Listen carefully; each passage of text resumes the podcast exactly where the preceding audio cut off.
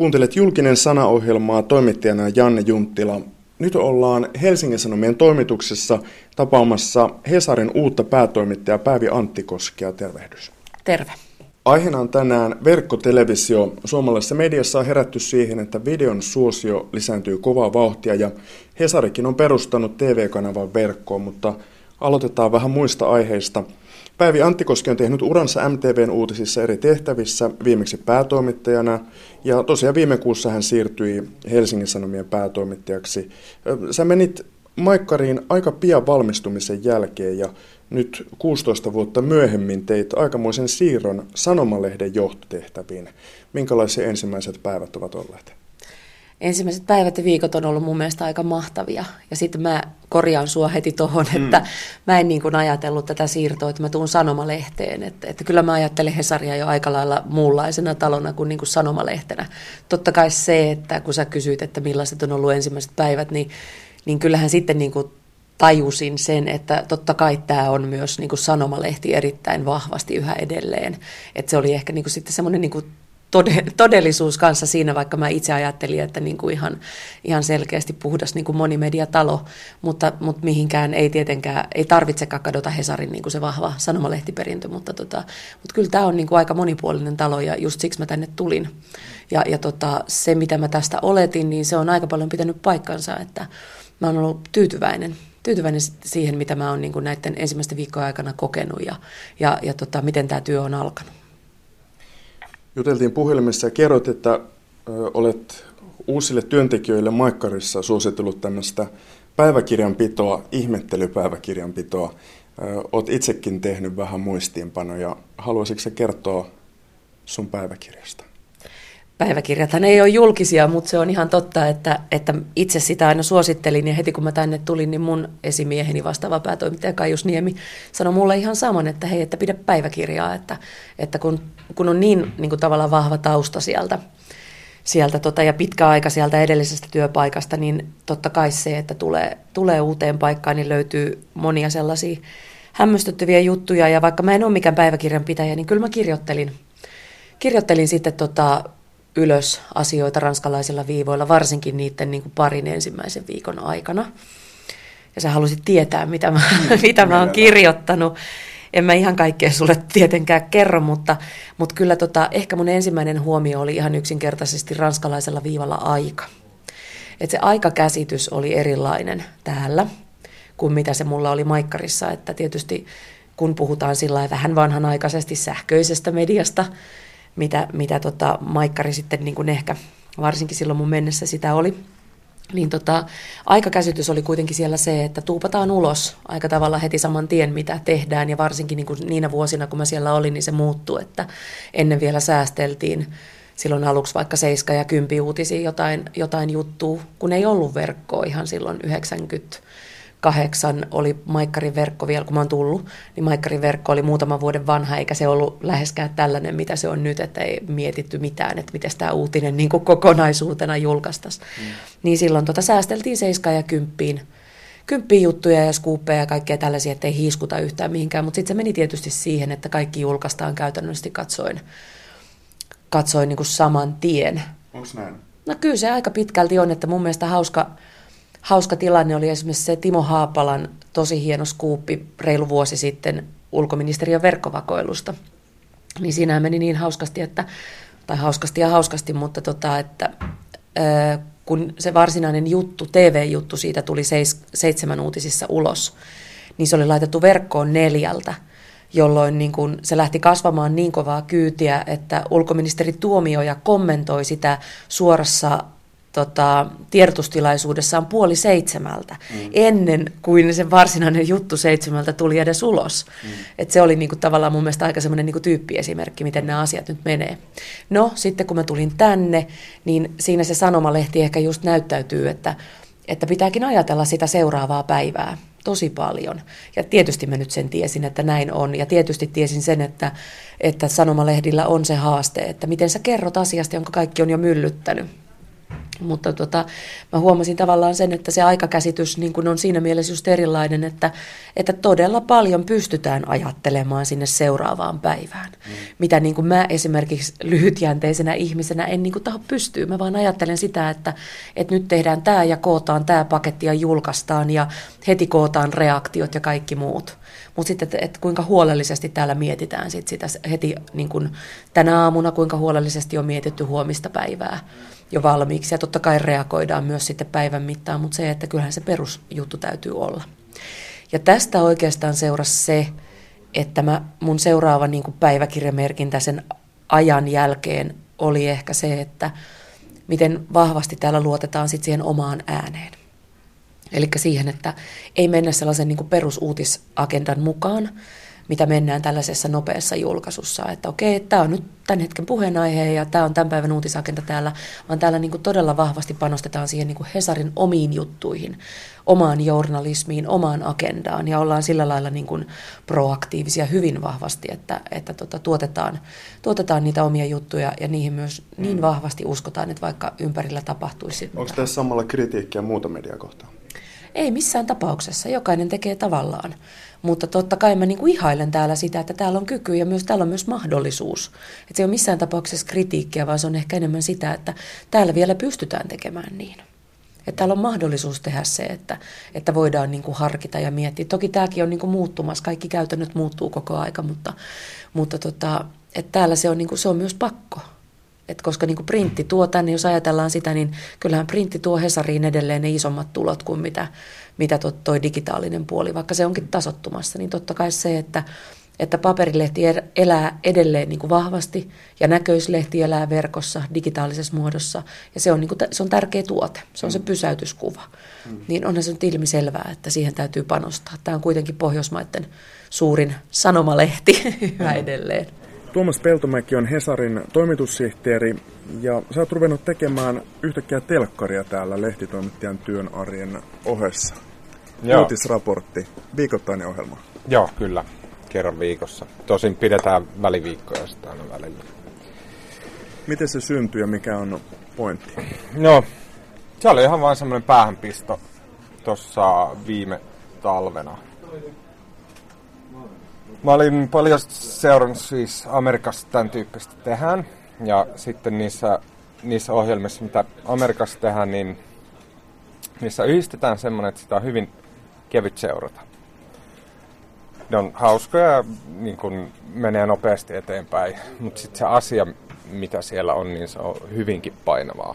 Ja mun mielestä se niin komponat toimii aivan älyttömän hyvin yksi yö mä sain semmoisen päähänpiston, että no hei, mä teen, mä teen meille semmoisen pilotin. Että tota, mä samana yönä kirjoitin mun pomolle, että hei, mä teen tämmöiset, tästä tulee ihan mahtava ja saat pilotin ja ei maksa mitään. Ja... Sitten tota, onneksi menin, äh, menin tota, oman läppärin ääreen ja tota, pistin webcamin päälle ja sitten kun mä olin ajatellut vaan, että, että siinä vaan rupeaa jotain selostaa ja näin ja kyllä se siitä, mutta ei kyllä millään. Et se oli aivan älyttömän vaikea. Se näytti aivan hirveältä. Ja, niin kuin, mulla ei ollut mitään taipumuksia sen tyyppiseen tota, olemiseen. Mutta sitten onneksi sit mä aloin tekemään sillä, että mä niin aina nauhoittelin niitä mun webcamilla keittiön pöydän ääressä ja lähetin sitten sen failin mun kaverille ja se niin etänä ohjas mua, että teen, teen niillä käsillä jotain, hae jotain paperia ja heilutan niitä papereita. Joo. niin. HSTV on syntynyt vähän niin kuin vaivihkaa tässä pikkuhiljaa rakentuen. Um, minkä verran teillä on tällaisia viikoittaisohjelmia? Tai miten ne syntyy? No, meillä on, onko meillä kourallinen ohjelmia, on muotiohjelmaa, ulkomaan uutisohjelmaa, sitten tämä mun, sitten on pari jotain muuta. Kyllä mä luulen, että ne syntyy lähinnä toimittajan niin omasta intohimosta ja niin ajatuksesta, että – et kun tämmöisellä kevyellä rakenteella, että et, et voi vaan, meillä on studio vieressä, jos on idea, voi mennä sinne kokeileen, jos se näyttää toimivan, niin sitten sitä voi hieroa ja sitten sitä voi ruveta julkaiseen. Ei tarvi niin kuin 60 ihmisen tuotantotiimiä, ei tarvi niin kuin hillittömiä palaverirumbia ja, ja niin kuin jättibudjettia, voi vaan niin kuin ruveta tekemään. Et, et, kyllä se on niin kuin hyvin, hyvinkin niin kuin kevyesti lähdetään liikkeelle ja mm. kokeillaan. Mutta silti tuo näyttää siis erittäin hyvältä. Teillä on siis ammattigrafiikat, siellä on hyvännäköiset valot, teillä on uutiskuvaa. Ihan, ihan tämä kiinnitti huomiota, että teillä on siis tuoreinta uutiskuvaa eri kanavilta. Miten se hankitaan ja onko tekijäoikeudet kunnossa? On siis, kyllä me on ilman muuta haluttu selvittää etukäteen, että onko se mahdollista, että, että siis lakimiehen kautta ja lakimies sanoi, että, että, että sitaattioikeus on ja totta kai me niin kun, ei me haluta kenenkään työtä pölliä, että et, ei me, jos joku vaikka Yleisradion kuvaaja on kiivennyt vuorelle ja kuvannut sieltä ainutlaatusta kamaa, niin ei me sitä vaan oteta, vaan me käytetään lähinnä tätä studiokuvaa ja puhuvia päitä ja tämmöisiä. Mutta se on meille tosi tärkeää, koska me halutaan näyttää että myös, että miten media toimii, miten samat viestit pyörii joka kanavalla, joka lähetyksessä, aina sanotaan samaa, että poliitikot saa niin kuin ne, ne omat punchlineit ja muut läpi. Että se, on, se on aivan olennaista meille. Mm. Mutta miten tämä visuaalinen laatu siis onnistuu lehtitalossa? Teillä on ollut siis nelosen uutiset toki joo. tässä, mutta onko se sitä peruja tavallaan? Sitä peruja, joo. Meillä on siis aivan älyttömän taitavia graafikoita, tässä ihan vieressä istuu yksi. Ja tota, ähm, he, heillä on, en mä tiedä, 10 vai 50 vuoden kokemus siitä, että miten näitä tehdään. Mm. ja sitten tavallaan he on jäänyt taloon, vaikka, vaikka nelosen uutisia ei sinänsä enää ole. Mutta mut he on tässä meidän, he tekee nettiä, he tekee televisio. Raja television ja, ja sitten muun median välillä on mun mielestä jo häipynyt. Mm. Mulla on ehkä nolla kaveria, jotka katsoo enää TVtä. Kaikki katsoo sen netistä. Ja sitten kun ne katsoo sen joka tapauksessa netistä, niin se on aivan sama, että kuka sen sinne laittaa. Mm. Ei tarvi olla siis televisioyhtiö. Mm. Tarvii olla yhtiö, joka pystyy tekemään televisiota. Mm. Et mun mielestä on aivan selvää, että se pitää tehdä, koska media muuttuu sillä, sillä tavalla, että mm. et, et se kynnys julkaista videota on paljon pienempi kuin mm. aiemmin. Käyttö muuttuu tosi nopeasti. Mitenkäs sitten ammattikunta? Pysyykö toimittajat perässä? Kirjoittavat toimittajat? Niin, no mähän on siis kirjoittava toimittaja ja ei se mun mielestä nyt mitenkään ainutlaatuista ole, että, että hoksaa, että on joku tämmöinen uusi juttu, mitä voi lähteä tekemään ja kokeilemaan. Mm. Onko muutosvastarinta ollut?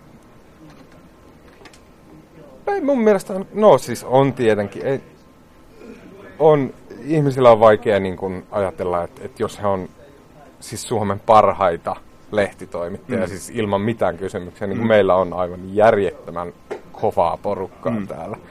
Niin sitten totta kai heillä on niinku semmoinen empiminen siinä, että okei, no sitten heidän pitää ruveta tekemään jotain, missä he ei olekaan parhaita. Heidän täytyy ruveta opettelemaan ja näin. Mutta sitten eihän siinä mene kuin varttitunti, niin sen sitten osaa ottaa jo haasteena eikä, eikä vaikeutena. Mm. Onko video työlästä? Siinä jossain tapauksissa on äänityötä, videotyötä, grafiikkaa. Se, että jos mä sanoin, että se oli niin mulla semmoinen yöllinen päähänpisto ruveta tekemään, niin se määrä duunia, minkä se vetää, on aivan hillitön. Ei mulla voinut olla minkäänlaista hajuakaan, että miten paljon siihen uppoaa niin kuin ajatustyötä, niin kuin taustatyötä, selvittämistä, etsimistä, mitä vaan. Se on aivan järjetön se duuni. Se on palkitsevaa. Onko se ollut tyytyväinen latausmääriin? On joo, on. On ollut tosi. E, eihän ne varmaan niin kuin maailman mittakaavassa mitään merkittäviä ole, mutta niin kuin tämmöiselle puhtaalle nettitelevisiolle hyvät. Ja sitten sit tämmöiselle, niin kuin, niin kuin tuossa Päivi varmaan aiemmin mainitsi, niin, tota, niin kuin oman työn ohessa tehdylle, niin, niin ihan mielettömän hyvä. Ja sitten kun vastaanotto on ollut niin ultra positiivinen, että mm. ei mitään järkeä. Onko ne jaksokohtaiset latausmäärät tuhansia vai kymmenen tuhansia? Kyllä ne on tuhansia, tuhansia, joo. Et y- yli kympikin varmasti mennään jossain, mutta ei, ei niin välttämättä aina. Menestystä ohjelmalle. Kiitoksia. Nyt siirryin muutaman työpöydän eteenpäin. Tässä on Boris Stefanov, joka on graafikko Helsingin Sanomissa ja tekee myös grafiikkaa tuonne HSTVn puolelle. Mitä siis infografiikalla voidaan tehdä, kun kyseessä on liikkuva kuva ja vanhan sanomalehtitalo? No siis liikkuvalla informaatiografiikalla voidaan nimenomaan kuvastaa asioiden etenemisiä, voidaan kertoa tarinoita, voidaan pistää se grafiikka elämään tavallaan, mikä ei ole staattisessa printtilehdessä mahdollista. Mm. Ja video ja liikkuva kuva nyt on kovaa vauhtia kuitenkin tullut sanomalehtityöhönkin, niin tota, se, on, se on yksi tällainen visuaalinen keino kertoa, miten asiat toimii. Mm. Onko sun tausta siis lähinnä printtipuolella vai myös TVssä? Siis mun tausta on äh, TV-työssä. Mä tulin nelosen uutisista tänne, jossa on ollut pitkä perinne tällaisen liikkuvan grafiikan käytössä ja siellä on aina arvostettu sen käyttöä uutisjuttujen yhteydessä ja näin poispäin. Että tota, sieltä sieltä ää, tota, on, on tämä työ tuttua. No miten graafikon työ muuttuu, jos on aiemmin tehnyt siis grafiikkaa tuota, TV-uutisiin, televisioon ja nyt sitten pääyleisö on, on verkossa ja videoklipeissä? No se, se tekeminen ei teknisesti oikeastaan ole hirveästi muuttunut, että edelleen käytetään samoja ohjelmia ja samanlaisia työskentelymetodeja, mutta nyt ei ole enää sitä päivittäistä uutislähetystä, että kello tähän ja tähän aikaan pitää olla valmista, vaan melkeinpä valmista pitäisi olla jo, koska mm-hmm. kaikki työnnetään nettiin aika pitkälti saman, saman tien, kun hommat on, on ready. Että tota, mielenkiintoista kyllä edelleen tämä homma. Mua itseäni kiinnostaa tavallaan, että miten, miten voidaan niin avata asioita entistä paremmin ja saada vaikka jotain uusia idiksiä siihen, että miten, miten informaatio voidaan esittää niin videomuodossa siten, että se tosiaan avautuu sille katsojalle. Että se ei ole, pelkästään videota videon vuoksi mm. tai datakoristelua, vaan että siinä on ihan joku funktionaalisuus ja idea siellä taustalla, että katsomalla minuutin mittaisen klipin sä opit jostain aiheesta yhtä paljon kuin että saisit lukenut tekstiä monen sivun verran, mutta silti jäisi vähän epäselväksi. Että sellainen yksinkertaistaminen ja asioiden ja merkitysten niin kuin selventäminen sille mm. katsojalle. Se on oikeastaan se, mihin, mihin tässä pyritään. Ok, lykkyä matkaan. Kiitoksia. Haastateltavana on Päivi Anttikoski. Hän on aiemmin työskennellyt monissa tehtävissä MTVn uutisissa, muun muassa ulkomaan toimituksen esimiehenä ja kahden vuoden ajan MTVn uutisten päätoimittajana. Käytännössä siis koko journalistinen ura tässä yhdessä talossa. Antti Koski opiskeli Jyväskylän yliopistossa 90-luvun puolivälissä. Opintoja on myös Tanskassa. Antti Koski on 43-vuotias ja täällä Hesarissa Antti Kosken vastuulla ovat digitaaliset sisällöt ja tuotteistukset. Se et kuitenkaan ehkä ole mikään digitalisaatiomedio, vaan nimenomaan siis television ja johtamisen ammattilainen. Miksi siis Helsingin Sanomat osti MTVn päätoimittajan? Hauska kysymys. Joo, e- en ole niin koskaan ollut sillä lailla, voisi sanoa, että mä olisin joku digita, digitalisaatioguru tai jotain tämmöistä, mutta sä itse sanoit sen tuossa oikeastaan, että, että tota, tänne haettiin niin kuin uutta näkemystä TVn tekemisessä, monimediaalisessa tekemisessä. Sitähän, sitähän me niin kuin Maikkarilla tehtiin, tai mitä Maikkarilla tehtiin. Ja, tota, ja sitten myös se, että, että tota, haettiin sellaista tiettyä siihen liittyvää johtajuusnäkemystä niin eiköhän se sillä, sillä niin kuin mä luulen, että ne oli ne perusteet. Mä en tiedä tarkkaan, tarkkaan niitä perusteita, että mik, miksi se juuri minä sitten olin, mutta niin mä luulen, että varmaan täällä, täällä haettiin sitä, että mulla oli niin kuin kuitenkin öö, niin kuin syvää journalistista näkemystä myös, ja, ja se, se paino hyvin paljon, että mä pystyn niin kuin sisällöllisesti johtamaan, johtamaan tätä niin kuin muutosta täällä, ja Hesarihan on digitalisaatiossa tosi pitkällä jo. Että ei mun tarvitse täällä niin kuin mitään pyörää ruveta uudestaan rakentamaan, vaan päinvastoin mä, mä tuun niin kuin aika valmiiseen pöytään siinä suhteessa. Että et varmaan niin kuin enemmän sitä, että et mä osaan sen sisällön kuitenkin ja miten sisältöä viedään niin kuin eri kanaviin ja, ja, ja millä tavalla Maikkarilla sitä tehtiin, monimediaalista osaamista ja tällaista, niin, niin varmaan niin kuin tätä, tätä näkemystä tänne haettiin sitten aika paljon. Hmm. Helsingin Sanomat on siis itse asiassa vähän niin kuin vaivihkaa perustanut verkkotelevisio. Mikä HSTV oikein on? HSTV on Helsingin Sanomien oma kanava verkossa. Sitä se on nyt jo, mutta sen niin kuin, roolia tässä koko aika pyritään laajentamaan aika, aika vauhdilla. Ja, ja tota, sinne tuotetaan paitsi tietysti lyhyet uutislähetykset ja paljon videoita, entistä enemmän live-tuotantoa, eli suoria joka päivä, ja, ja tota, erilaisia datadeskin tuottamia verkko, mitä mä, mitä mä kutsuisin niitä tällaisia kokonaisuuksia, datajournalistisia kokonaisuuksia, datavideoita, kaikkea tällaista, eli hyvin monimuotoista kamaa, ja siellä on niin kuin tähän mennessä ollut jo paljon siis ihan kansainvälisesti palkittua tuotantoa, jos aika moni muistaa kuitenkin esimerkiksi kuukausiliitteen, kuukausiliitteen jutun Norjan luolasukelluksista, hyvin, hyvin niin kuin suosittu kokona, kokonaisuus ja tuote, mikä, mikä oli osittain HSTVssä. Samoin Estonian uppoamiseen liittyvät, liittyvät uudet videot ja kaikki tällaiset. Eli se on se, että me pyritään rakentamaan sinne tällaista niin kuin uudenlaista tekemistä. Ei mitään lineaarista TVtä tietenkään, vaan, vaan sellaista niin kuin verkkoon sopivaa, sopivaa videotuotantoa. Lisäksi teillä on jotain viikoittaisohjelmia, keskusteluohjelmaa. Itse asiassa tosi paljon. Mä en enää tällä hetkellä tiedä sitä lukumäärääkään, että niitä on kuitenkin lähempänä kymmentä. Osa tuotetaan suorana ja, ja tota, osa nauhoitetaan. Ja esimerkiksi Studio Kulmapöytä on, tämä politiikan talouden keskusteluohjelma on löytänyt paljon Sami Sykön tyylillä. Siellä, sillä on, niin kuin, sillä on oma, oma tota, katsojakuntansa. Anja Snellman on täällä vetämässä kulttuuri porukalla on omia, että täällä on niin kuin hirveän paljon. Sitten yksi tietysti ehkä vi, viimeisimpiä, tällaisia suosituimpia on tuo uutisraportti, joka on tällainen niin kuin kieliposkessa tehty, mutta faktaan perustuva, perustuva tota, perjantaisin tuleva puolen tunnin setti Tuomas Peltomäen, Peltomäen ankkuroimana. Ja, ja se, on, se on mun mielestä aivan mainio formaatti, se tehdään oman työn ohella, se on syntynyt tekijöiden omasta innostuksesta ja kiinnostuksesta. Ja, ja tota, siinä käsitellään kuitenkin niin kuin täysin niin kuin faktoja, viikon aikana tapahtuneita, tapahtuneita asioita, mutta laitetaan ne ehkä vähän toiseen kulmaan ja, ja tota, käsitellään niitä vähän toisella tavalla. Ja se on löytänyt todella hyvin niin kuin oman, oman katsojakuntansa ja oman, oman tota, fanilaumansa. Kuinka suuria nuo latausmäärät suurin piirtein ovat? Miten vertaisit vaikka Maikkarin videoihin tai joku vertailukohta?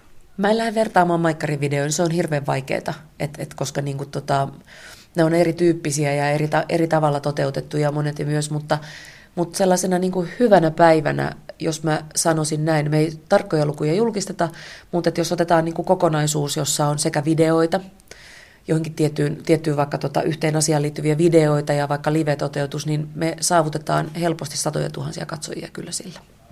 Verkkovideon niin kuin sielu on tavallaan, niin kuin, ja lähtökohta on jo niin kuin erilainen kuin mitä ta, sillä lailla, jos ajatellaan ihan lineaariseen TVCen tehty. Että, että mä voisin verrata ehkä sillä tavalla, että mä ajattelen näin, että minkälainen siirtymä, mä oon nyt nähnyt tavallaan, tai nyt mä näen siirtymää sanomalehdessä, niin kuin tavallaan, että jos jonkun kotipesä on ollut sanomalehti ja toisen kotipesä on ollut TV. Ja näistä kahdesta kotipesistä lähdetään nyt sitten siirtymään niin kuin sellaiseen kylmään maailmaan, poikaset lähtee tota liikkeelle tuonne verkkoon ja on lähteneet jo pitkän ajan, että ovat aika tavalla niin kuin teinejä vähintään ja, mm. ja, tota, ja nuoria aikuisia, niin siinä on tavallaan sellainen, niin kuin missä, missä voidaan lähteä verrata, että molemmilla on omat vaikeutensa. Että TVllä on se lineaarisen TVn taakka, että se on aina se, se niin kuin kruununjalokivi siellä, ja, ja kaikkia latausmääriä sellaisia verrataan hyvin helposti siihen niin kuin TVn katsojalukuihin. Ja ei sitä voi vielä tehdä, ei, ei me puhuta samoista asioista. Ja sitten täällä taas niin kuin mietitään sitä, että, että ehkä niin kuin enemmän tällä mun kokemuksella voi sanoa, että enemmän tietysti ajatellaan, se taakka, se todistustaakka ei ole niin valtava että kun niin kuin ei ole tehty sitä, sitä niin kuin TVtä täällä, vaikka täällä nelosen uutiset kävi, niin, niin ei ole sellaista, niin kuin, että, että vitsi, että nämä videot saavuttaa paljon vähemmän latauksia kuin TVssä, vaan täällä lähdetäänkin niin kuin puhtaammalta pohjalta, että HSTV syntyi nelosen uutisten raunioille. Ja, ja tota, siinä on koettu, mun ymmärtämyksen mukaan, siinä on tehty kova työ ja koettu karu matka ja kivinen polku kanssa, mutta ei ollut sellaista todistustaakkaa, että pitää kilpailla – sen niin kuin lineaarisen TVn kanssa, niin sillä mä sanoisin, että tekeminen on ollut täällä erilaista ja on lähdetty eri lähtökohdista. Ja sillä lähtökohdalla ehkä saavuttaa sitten myös erilaisia tuloksia. Ja vaikka mä en sano tarkkoja lukuja, niin mä oon yllättynyt siitä latausmäärästä, mikä näillä, näillä videoilla on. Sen, sen verran voin sanoa, mm. että tota HSTVn videot parhaimmillaan ja HSTVn livet parhaimmillaan, niin, niin kuin mä sanoin, että yksittäinen päivä saattaa olla sadoissa tuhansissa sitten jonkun aiheen ympärillä. Ja televisiokanava siis on maksumuurin sisä- vai ulkopuolella?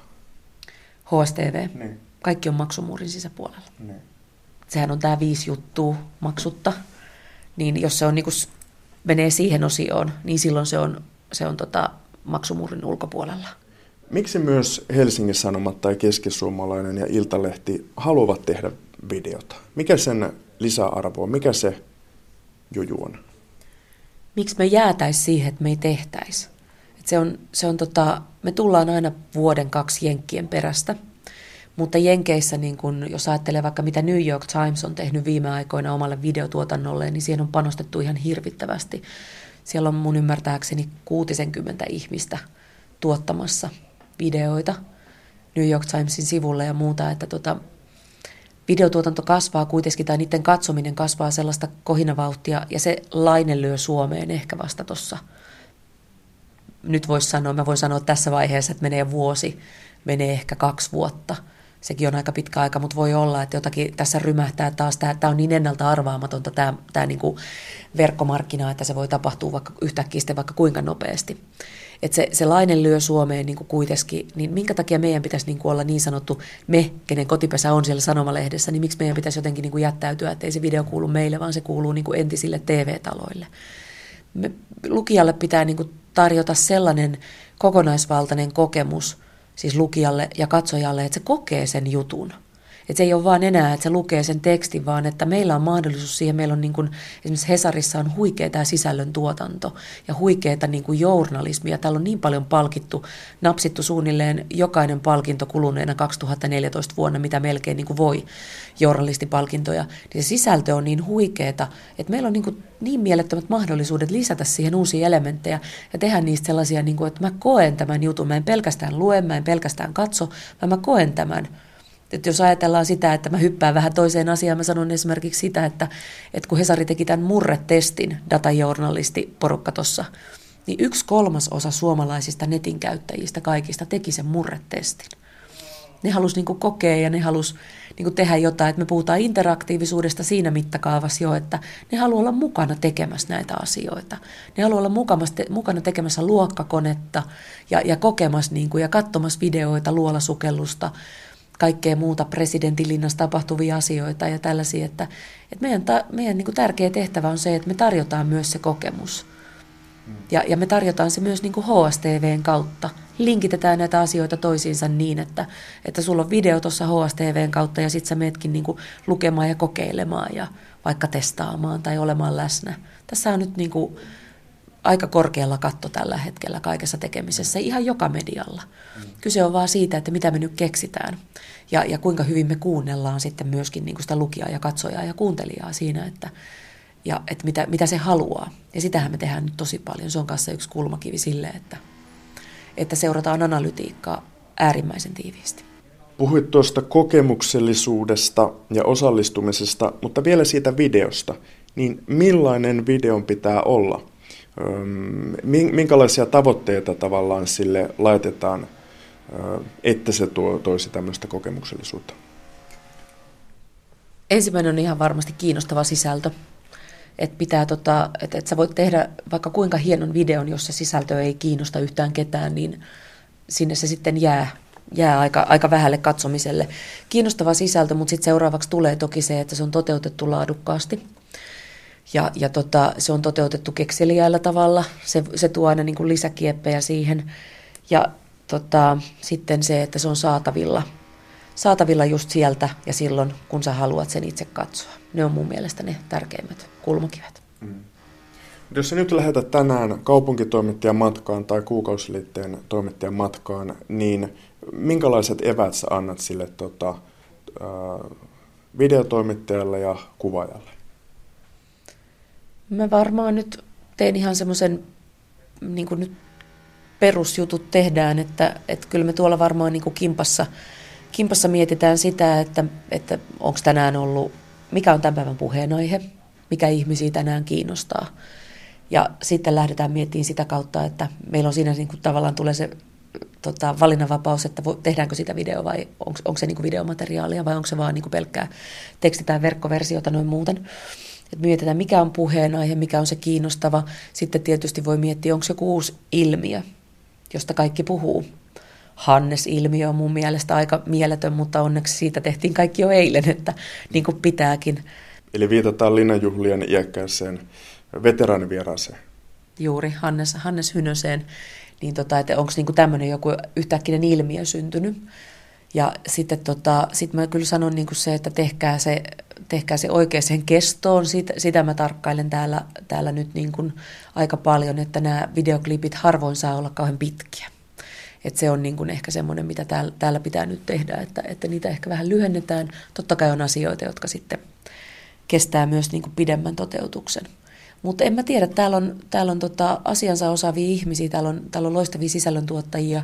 Tänne on myös niin kun jäänyt ensinnäkin nelosen uutisten perintönä erittäin hyviä palkittuja kuvaajia, TV-kuvaajapohjaisia, ja sitten täällä on myös noin Hesarin still-kuvaajat, on kaikki käyneet koulutuksen myös niin videoihin, ja heillä on, niin kuin, monilla heistä on sellaista uutta innostusta ja uutta, uutta näkökulmaa niin eri tavalla katsoa tätä tilannetta ja, ja eri tavalla katsoa aiheita, että miten niitä toteutetaan. Mutta kyllä mä niin kuin varmaan ne mun saatesanat on se, se kiinnostavuus ja laadukas toteutus ja ilmiöt ja mielenkiinto ja tällaiset asiat. Mm. Asiat, tota noin, niin mitkä ensimmäisenä tulee mieleen. Päivät ei ole veljeksi keskenään ja aiheet ei ole veljeksi keskenään, että, että tota, joskus hyväkään toteutus ei auta, auta tota videoa siivilleen, jos se ei kiinnosta ketään se, se tota aihe, mikä sillä on. Mm, nyt nähdään, että siis totta kai henkilöhaastattelut on kiinnostavia. Varmaan paikan päältä nähty joku uutistilanne saa niin kuin todistusvoimainen kuva. Ja yksi Hesarin erikoisuus on tosiaan ollut nämä datavideot. Eli havainnollistetaan vaikkapa joku kaukojäähdytyksen toiminta ihan grafiikkana, mutta siis liikkuvana kuvana. Paletti on aika monipuolinen.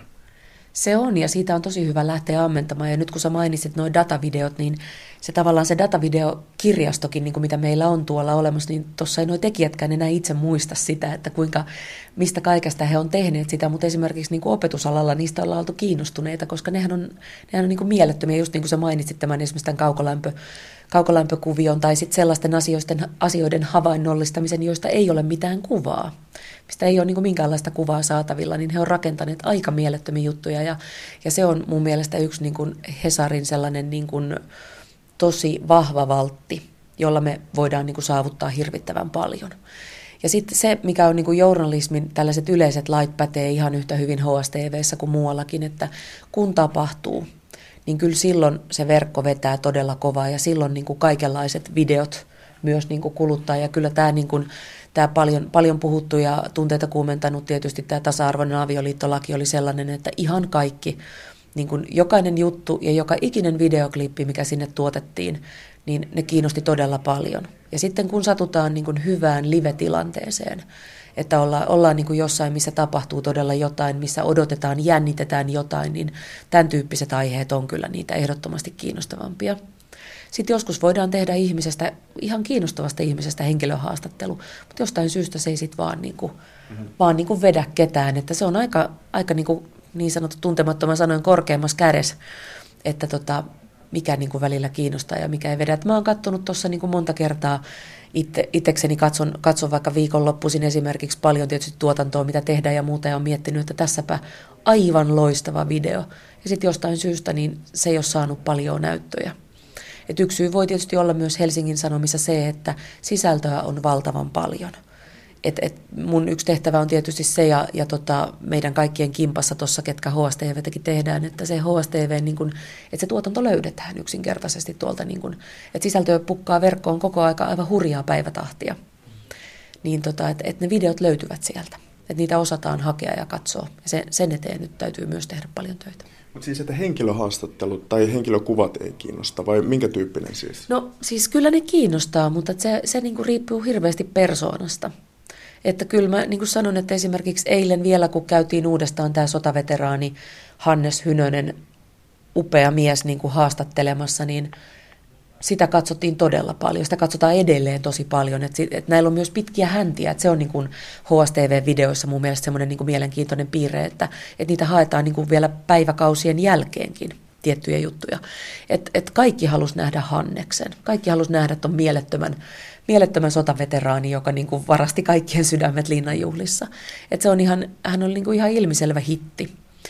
Mutta sitten tota, en mä nyt osaa nimetä niinku ketään, että joka olisi niinku periaatteessa kiinnostava julkisuuden henkilö, mutta sitten saattaa olla, että et eikö hän ole vaikka jollakin hetkellä ajankohtainen, että se myös se taimaus on hirveän tärkeää, että kuka on ajankohtainen milloinkin, niin tota, se kiinnostaa. Ja sitten saattaa taas käydä niin, että on niinku kiinnostava henkilö, joka ei ole millään tapaa ajankohtainen. Mutta esimerkiksi mä oon miettinyt paljon sitä, että nyt kun tuli viikonloppuna taas kuukausiliite, niin siinä oli paljon asioita, että, että tota, vaikka uimari Ari-Pekka Liukkonen, niin että se kohu niin kuin hänen kaapista tulostaan meni jo aikoja sitten. Mutta yhtäkkiä kuukausiliite teki hänestä taas niin kuin erittäin mielenkiintoisen jutun ja teki hänestä taas ajankohtaisen. Et me ollaan tässä prosessissa vielä alussa, mutta esimerkiksi sillä puolella on niin kuin paljon sellaista, jolla, jolla niin kuin Hesari voi tietyllä näkyvyydellään nostaa jonkun ihmisen taas ajankohtaiseksi ja yhtäkkiä se video saattaakin olla kova hitti. Et se, on niinku, se on aika vaihtelevaa, että ei, voi, ei, voi, ei ole yhtä ohjetta, mm. niin kuin ei ole kenelläkään kuka mitään journalistista tuotetta tekee, että mikä siitä sitten lopulta tekee sellaisen niinku huikean, huikean, huikean suositun, tai mikä on vaan joku juttu, joka ei sitten yhtäkkiä nostakaan. Että yhtäkkiä tästä ei ollakaan kiinnostuneita. Se on mielenkiintoinen ilmiö ja aika paljon mä nyt ajattelin kyllä niin kuin, käydä tuota analytiikkaa tässä lähiviikkoina läpi ja, ja pohtia sitä. Olen sitä paljon jo tehnyt ja aion tehdä sitä niin kuin jatkossa ja pohtia niin kuin sitä, sitä niin kuin, että, että mikä se on se sielu jollain, jollain jutulla, mikä sen sitten lopulta nostaa. Että onko siinä jotakin nähtävissä jotain niin kuin trendiä, mm. millainen se menee.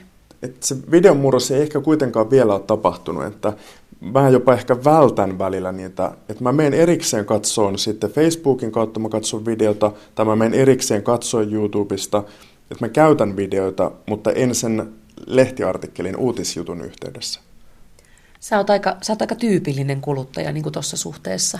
Että, että kun mä katson niin tuota analytiikkaa esimerkiksi, mulla on ihana leikkikalu puhelimessa, josta mä näen niin selkeästi vaikka niin juttu kerrallaan, että mistä, mistä tota noin, mitä kautta siihen on tultu niin hirveän paljonhan siellä on, että tullaan niin kuin Facebookin kautta tai Twitterin kautta tai sähköpostilla lähetetyn linkin kautta tai tällaisen näin, eikä, eikä sitten välttämättä suoraan sieltä verkkosivuilta. Se on tällä hetkellä hirveän tyypillistä ja sitten tietysti niin kun esimerkiksi Facebookissa, niin kun, kun katsotaan, niin hirveästi autoplay-videot on lisääntynyt nyt, eli kun sä vaan selaat sitä Facebookiin, niin se lähtee automaattisesti käyntiin, mutta sitten äkkiä vaan selataan se pois, että en mä jaksa tota katsoa, mutta sitten johonkin pörröisen koiravideoon sä saatat esimerkiksi jumittua tai muuta. Mutta mä, mä niin kuin luulen, että tämä tilanne on muuttumassa, koska niin kuin totakin kautta, miten sä itse sanoit, että sä käytät, että sä käyt YouTubessa katsomatta ja muuta, niin sä totutat itseäsi videon käyttöön. Ja tavallaan sä, sä opetat, sun aivos menee koko ajan enemmän sille taajuudelle, että sä enemmän katsot videoita. Ja sitten kun me katsotaan noita, noita niin kuin meitä huomattavasti nuorempia, me katsotaan teinejä, me katsotaan lapsia. Mä ajattelen mun omaa kuusivuotiaista poikaa, jonka, jonka kanava on YouTube – ja, ja tota, hän tilaa sinne erilaisia Robinin fanikanavaa ja Minecraft-tutoriaaleja ja kaikkea tällaisia juttuja, että he oppivat tasan tarkkaan siihen, että, että käytetään erilaisia kanavia silloin, kun halutaan ja missä halutaan ja millä halutaan. Et me ollaan niin kuin menossa kovaa vauhtia sitä kohti. Sitten on tietysti niin kuin niitä ihmisiä, jotka eivät tule niin kuin oikein koskaan, koskaan sitä videoa haluamaan eikä käyttämään, mutta että, et, et, niin kuin mä sanoin, sanoin tota, että pitää kokea juttuja niin enemmän niin kuin tulee se, että sä vaan totut siihen pikkuhiljaa. Ja sitten sua rupeaa ehkä kiinnostamaan enemmän myös se lehtiartikkelin sisällä oleva, oleva video vähitellen. Mä uskon vakaasti tähän. Murrokset tapahtuu tosiaan ihan älyttömän nopeasti. Mobiilikäyttö kasvaa enemmän kuin kukaan osaa edes ennustaa, sanoi Päivi Anttikoski Hesarin nimitysuutisessa. Ja Suomestakin löytyy esimerkki. Yle Areenan käyttö kasvaa koko ajan – Pari vuotta sitten Areenan videoita katsottiin melkein pelkästään pöytäkoneella. Nyt tietokoneella katselu on vähemmistössä. Tällä hetkellä kolmasosa katselusta tapahtuu tabletilla ja viidesosa kännykällä. Mitä tämä siis tulee tarkoittaa tämä mobiilikäytön lisääntyminen, kun puhutaan TV-sisällöistä, ähm, videosisällöistä? Se tarkoittaa juuri sitä, että entistä enemmän ihmiset katsoo, entistä enemmän ihmiset katsovat niitä, niitä juttuja siellä, missä he kulloinkin ovat. Ja just silloin, kun heillä on sopiva aika siihen, että, että he haluavat katsoa. Ja mä luulen, että se johtaa myöskin siihen, että entistä enemmän sovelluksia kehitetään mobiililaitteille – puhelimille ja tableteille. Ja se tavallaan se kehitystyö siellä desktopeissa ehkä, niin kuin, ei, se vielä, ei sitä ole jätetty pois eikä se ole vielä vähentynyt, mutta mä luulen, että ne kovimmat paukut niin kuin ruvetaan laittaa entistä enemmän, enemmän näihin niin kuin mobiililaitteisiin. Niin kuin sä sanoit, me molemmat tässä istutaan nyt iPadit, iPadit polvilla ja meillä molemmilla on puhelimet tuossa ihan käden ulottuvilla. Kun sä istut bussissa tai metrossa tuolla, niin sä näet, että voisi melkein sanoa, että 80 prosentille nyt noin keskimäärin niin on kasvanut kännykkä kiinni käteen ja, ja hyvin monelle jo tabletti kiinni käteen ja, ja katsoo niin analytiikassa niitä käyriä, niin ne, ne on nyt alkamassa kohtaamaan se, että se desktopin käyrä tulee sieltä alas ja mobiilin käyrä menee siinä ylös ja ne moikkaa toisiaan siinä sitten mm-hmm. ohi mennessään. Et sillä lailla se niin kuin menee ja, ja mä luulen, että se, se menee myös sitten tosiaan näky, näkyy siinä, että se kehitystyö, me tehdään entistä enemmän tuotteita, jotka on niin kuin helppoa käyttää mobiilissa. Ja, ja tota, koska ihmiset liikkuu paljon ja nuoret liikkuu paljon ja, ja tavallaan se sukupolvi tulee koko aika, jolle tämä on niin kuin luontaista. Mm. Ja kyllä siis myös niin kuin vanhemmat, vanhemmat ihmiset ostaa niin kuin entistä enemmän tabletteja käyttöönsä. Sen niin kuin jokainen, jokainen tietää, että aika, aika monella isovanhemmallakin alkaa, alkaa olla se jo käytössä. Et se se niin kuin vaan pikkuhiljaa, kuten itse mm. sanoit, niin se murros, murros ja muutos menee sinne sinne sitä kohti, että, että pöytäkoneella ei enää olla niin paljon. Miten, se, miten tuota sisällöt sitten muuttuu? Tuleeko videosta lyhkäisempiä, grafiikasta isompaa vai mitä se meinaa? Joo, kyllä. Kyllä mä niin kuin luulen, että en mä tiedä, vaikuttaako se siihen kestoon niin hirveästi sitten, että kyllä se on niin kuin, että se lyhyys ehkä tulee enemmän siihen, että mitä, ihmiset, mitä ihmisen keskittymiskyky kestää. Se vaan on mennyt siihen, että meidän keskittymiskyky ei ole enää niin hyvä, että me viivähdettäisiin jutussa kovinkaan pitkään. Me siirrytään tosi nopeasti seuraavaan. Mutta sitten totta, että jos sä katot pieneltä puhelimen ruudulta jotain juttua ja sä ajattelet, että se on se kaukolämpö grafiikkavideo, niin täytyy myös miettiä se, että miten, millainen se videon täytyy olla, että sen grafiikan pystyy katsoa myös sieltä pieneltä ruudulta. Että se on ilmiselvää. Sitten jotkut voi olla myöskin niinku sellaista, että sun, sulla täytyy olla myös niinku asioita, jossa, jotka voit katsoa ilman ääntä. Et tosi moni toki niin kuin käyttää kuulokkeita ja, ja, ja tota, tai katsoo niin kuin tuolla julkisissa, käyttää kuulokkeita ja kuuntelee sillä tavalla, mutta moni katsoo myös ilman ääntä. Ja jos katsoo esimerkiksi BBCin monia juttuja, niin ne on aika tavalla, jos menee sinne, heillä on, heillä on niin kuin mieletöntä upeata se verkkotuotanto. Ja ne monet jutut on yllättäen sellaisia, että sä pystyt katsoa niitä ilman ääntä. Kokeile. Oho. Että, että sä, sä tuut, sulle tulee niin kuin täysin selkeä kuvio, mistä tässä puhutaan, vaikka sä et kuule sitä ääntä. Ja tämän on aika moni sanonut. Että, Onko että, se tehty siis teksteillä vai ihan pelkällä visuaalisella? Ei vaan ihan pelkällä visuaalisella ilmeellä. Että, että, ja kyllähän se on sillä, että kyllä nyt ihan normaalista, jos puhutaan niin sanotusta normaalista TV-uutisjutusta, niin kyllähän senkin kuvakerronta täytyisi olla sellaista, että vaikka sä et kuuli sääntä ja, ja tota, näin, niin sä tajuaisit, että mistä tässä on kyse.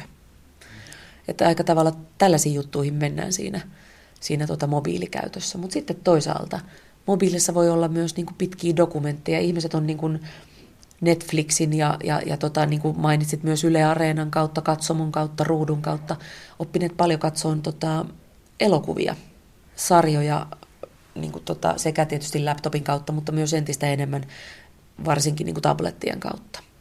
Niin näähän opettaa ihmisiä paljon siihen, että sä voit katsoa sieltä myös jotain muuta.